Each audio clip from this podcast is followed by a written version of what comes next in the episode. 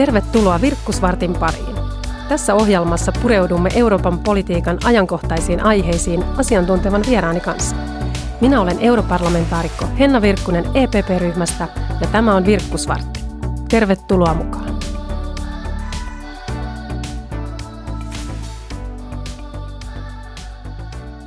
Näin, tervetuloa kaikki taas tähän perinteiseen jouluvirkkuseen. Tänään jouluvirkkusessa puhutaan taas tuttuun tapaan vähän kuluneesta vuodesta ja tulevasta. Ja ensimmäisenä teemana meillä on itse asiassa nuorisoon liittyvät asiat. Meillä on täällä vieraana tänään nuorisoyhteistyöallianssin uusi puheenjohtaja Anna Laurila, jonka toimikausi virallisesti alkaa nyt sitten vuoden 2022 alusta. Mutta sä oot Anna perehtynyt nuorten asioihin ja toiminut nuorisojärjestössä aika pitkään. Allianssissakin ollut hallituksessa mukana. Niin miten sä arvioisit nyt tätä kulunutta aikaa? Tämä pandemia-aikahan on ollut rajoituksenaan aika rankkaa aikaa nimenomaan nuorten näkökulmasta. Niin jos nyt katsot tätä kulunutta vuotta taaksepäin, niin mitä sä ajattelet, mitä se on tarkoittanut nuorille? No onhan se näkynyt ihan valtavasti, että aikaisemminkin ollaan puhuttu nuorten esimerkiksi kasvaneesta pahoinvoinnista, koulutusasteen laskusta tai vaikka alle 25-vuotiaiden pitkäaikaistyöttömyydestä.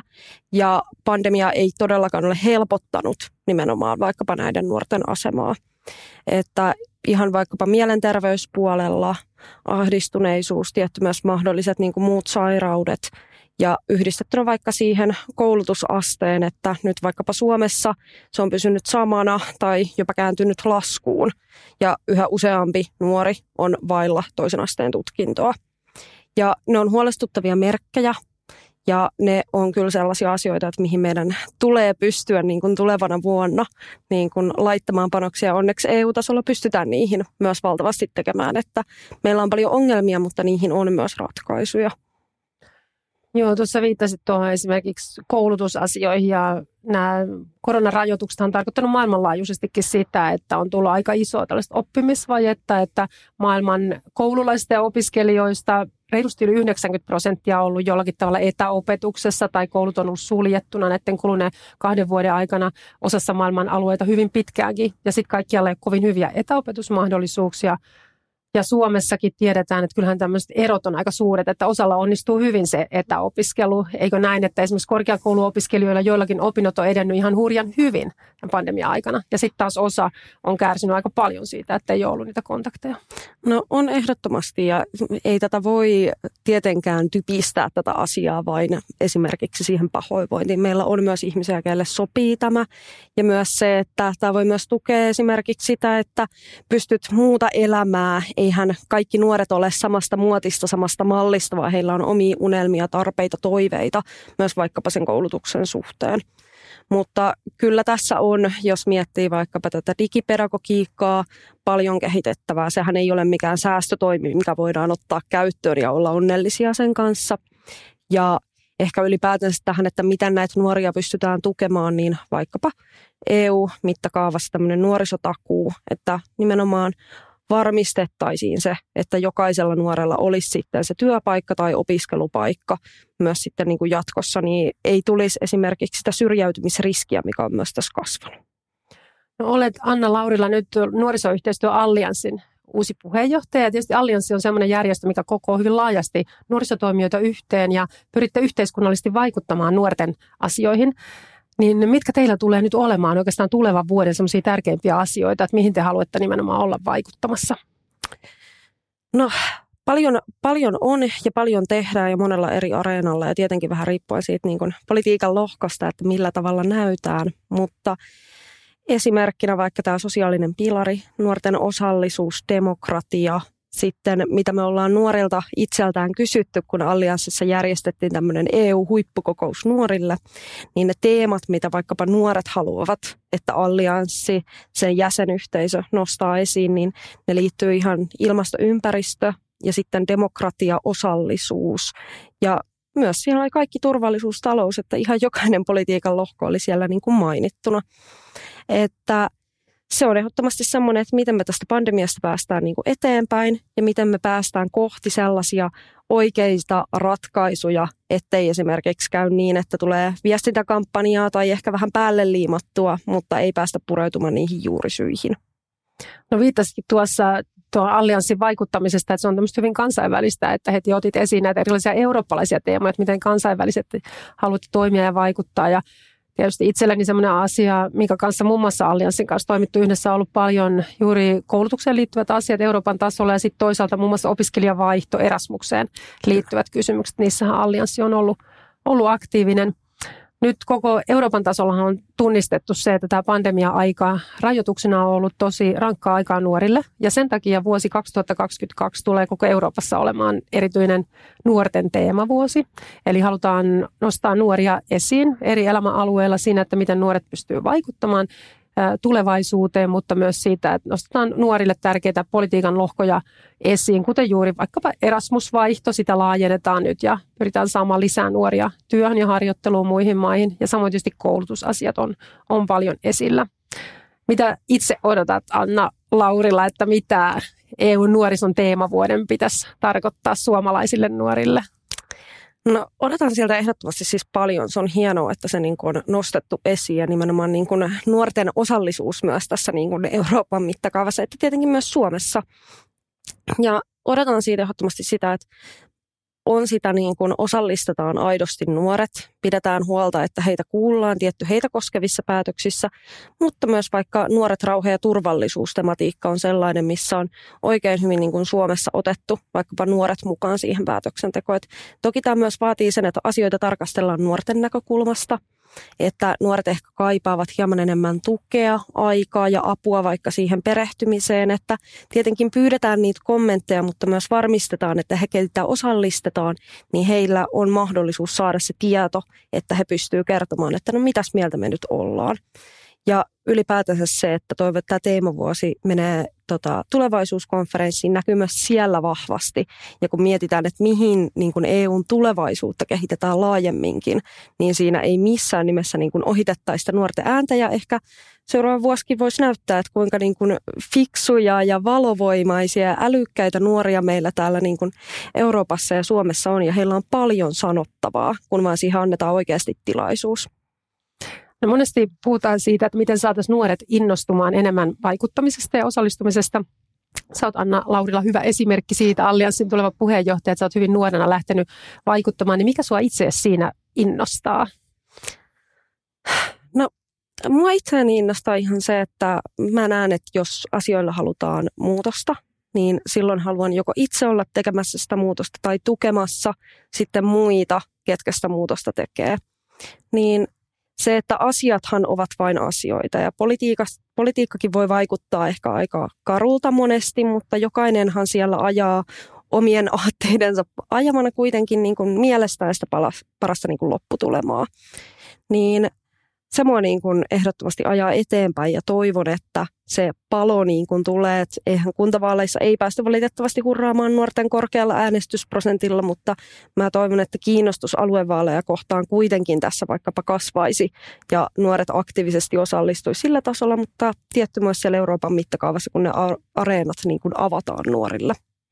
Joo, toi oli hyvä kannustus, että nyt on tulossa tosiaan ihan pian tammikuussa aluevaalit ja sielläkin on nuoria aika paljon ehdokkaana. Että mä itse myöskin kannustan aina nuoria, että nuoret lähtisivät ehdokkaaksi, mutta sitten ennen kaikkea, että nuoret myös äänestäisi nuoria, koska nuorten on muuten monesti vaikea saada ääniä, että jos ei nuoret äänestä. Ja sitten kun nuoret äänestää niin matalalla prosentilla, niin nuorten on vaikea päästä eteenpäin. Että nyt sempataan Annan kanssa tässä kaikkia nuoria ja kaikkia vanhempiakin, että kannustakaa nuoria nimenomaan äänestämään nuoria nyt näissä aluevaaleissa. Se on tärkeä juttu. Kyllä, ja lisäisin vielä puolueet. Puolueilla on valtava merkitys siitä, että niin kuin, tukeeko ne, tsemppaako ne nuoria ehdokkaita, tarjoako ne vaikkapa semmoista niin kuin koulutusta ja osaamispääomaansa nuorten käyttöön. Että tässä on, joka ikisellä on kyllä rooli siinä, että me saadaan myös nuoria päättäjiä eri areenoilla.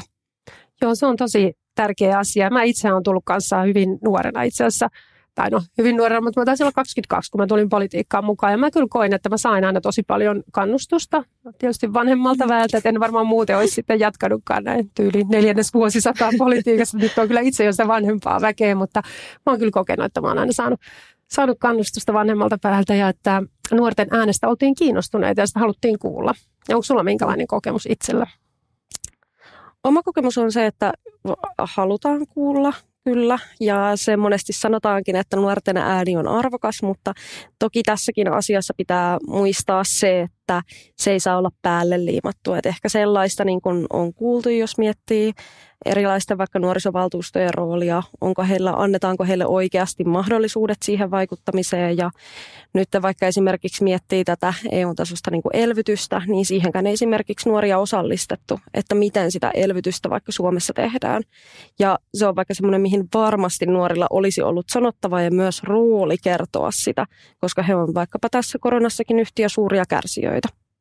Se on ihan totta. Nyt on tietenkin hyvä puoli Euroopan tasolla se, että nythän parhaillaan pohditaan Euroopan tulevaisuutta ja uudistustarpeita tässä tulevaisuuskonferenssissa. Ja siinähän nuoret on nostettu nyt sitten erityisesti esiin. Että se on mun mielestä kyllä tärkeä asia. Niin kuin sanoit, niin se on tärkeää, että aidosti sitten kuullaan nuoria eikä vaan ikään kuin pyydetä mukaan näin vuoksi on. Ja jos toteutuessaan, niin siitä saa kyllä aivan valtavasti ruusuja, koska se on se suunta, mihin halutaan viedä ja jokainen varmasti sen haluaa viedä, vaikka se vaatii ehkä hieman työtä ja harteita nyt alkuun, mutta onneksi meillä on myös teitä edustajia, ketkä sitten niin kuin pitää sitä tärkeänä eikä väheksy sitä nuorten roolia niin kuin tässä päätöksenteossa tai ylipäätänsä kommentoimassa näitä eri, erillisiä niin kuin politiikan lohkoja. Joo, se nuorten niin näkökulma on mielestäni kaikkiin asioihin tärkeää sen takia, että nuorilla on nuoret on syntynyt ihan erilaiseen maailmaan kuin me vanhemmat ihmiset. Mm. Ja tuota, sen takia heillä on ihan erilainen kokemus ja näkemys asioista. Ja sen takia on tärkeää, että on eri ikäisiä ihmisiä, erilaista mm. kokemusta omaavia ihmisiä päätöksenteossa. Että silloin me saadaan tehtyä niitä parhaita päätöksiä ja linjauksia tulevaisuuden kannalta.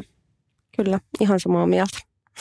No, sulla on nyt Anna Laurila alkamassa sitten uudenlainen aikakausi, kun olet Allianssin puheenjohtajana, niin mitä sä itse odotat henkilökohtaisesti erityisesti ensi vuodelta, että minkälaisia asioita haluaisit päästä tekemään?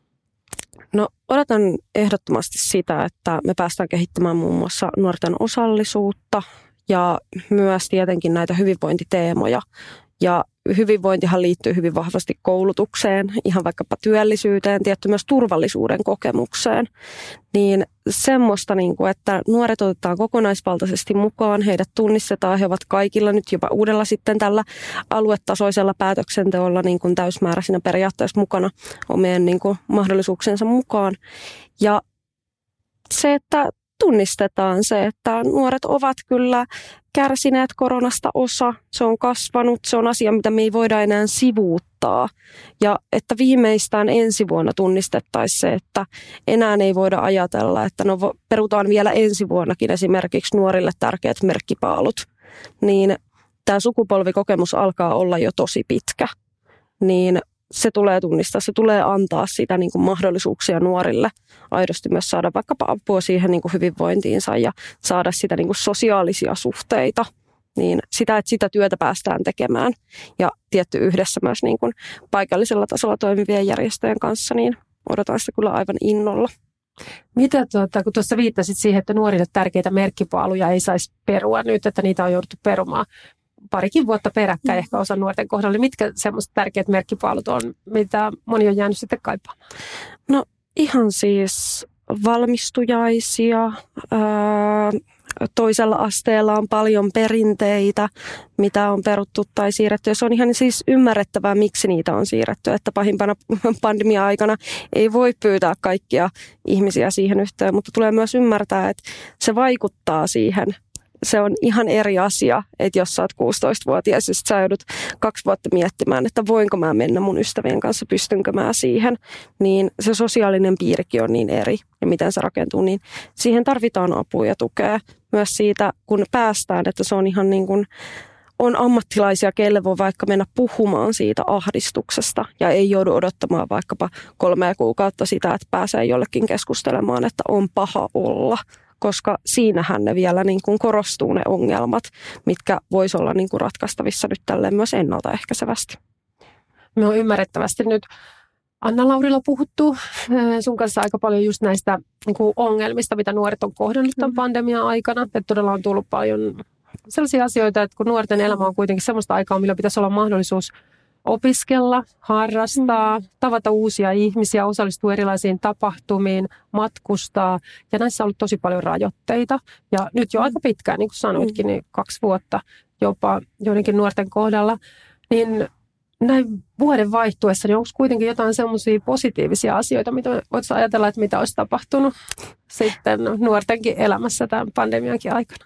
No aivan siis varmasti ja ihan, ihan en halua uskoa, että kenelläkään olisi ollut koko pandemia aikana niin kuin kurjaa, että siis aivan varmaan siellä on ollut myös niin kuin hyviä ja onnellisia niin kuin hetkiä, mutta se, että mitä hyvää tässä on tapahtunut, niin vaikkapa tämä etäopiskelu, digipedagogiikan kehitys, ylipäätänsä se, että me ehkä ollaan päästy pois siitä fyysisestä poterosta ja tarpeesta olla, että ollaan ymmärretty, että asioita voi tehdä myös eri tavalla, niin se varmasti tulee muokkaamaan vaikka tulevaisuuden työelämää, ja sehän on se työelämä, mihin ne nuoret astuu ja pystyy sitten siihen osallistumaan. Ja ylipäätään se, että mielenterveysasioistakin puhutaan nyt avoimemmin. Sitä niin kuin tabua on saatu siitä pois ja toivon, että se on vaikka semmoinen asia, mikä kantaa myös niin kuin tuleville sukupolville, että näistä ongelmista, kun niitä halutaan ratkoa, niin niistä sitten jää kuitenkin semmoinen usko tulevaisuuteen loppupeleissä. Vaikka sitä onkin tässä kovasti koitettu horjuttaa, niin ei anneta sen tapahtua. Näin, eli iso iso muutosten aika, että paljon on tapahtunut asioita, missä on otettu takapakkia, tullut Kyllä. pettymyksiä, mutta sitten toisaalta tapahtunut sellaisia muutoksia, jotka voi olla sitten ihan, ihan hyviäkin. Mm. Näin vuodenvaihteessa Anna on hyvä aika sitten aina miettiä myös sitä tulevaa vuotta, niin mikä sulle henkilökohtaisesti on sellainen asia, mitä sä itse odotat eniten tulevalta vuodelta? Mä odotan sitä, että mä pääsen tapaamaan mahdollisimman paljon vaikkapa näitä nuorisoalalla ja niin kuin vaikka eri nuorisojärjestöissä olevia toimijoita. Mä pääsen vaihtamaan niitä ajatuksia ja ideoita, että mitä me pystytään tekemään meidän nuorten puolesta.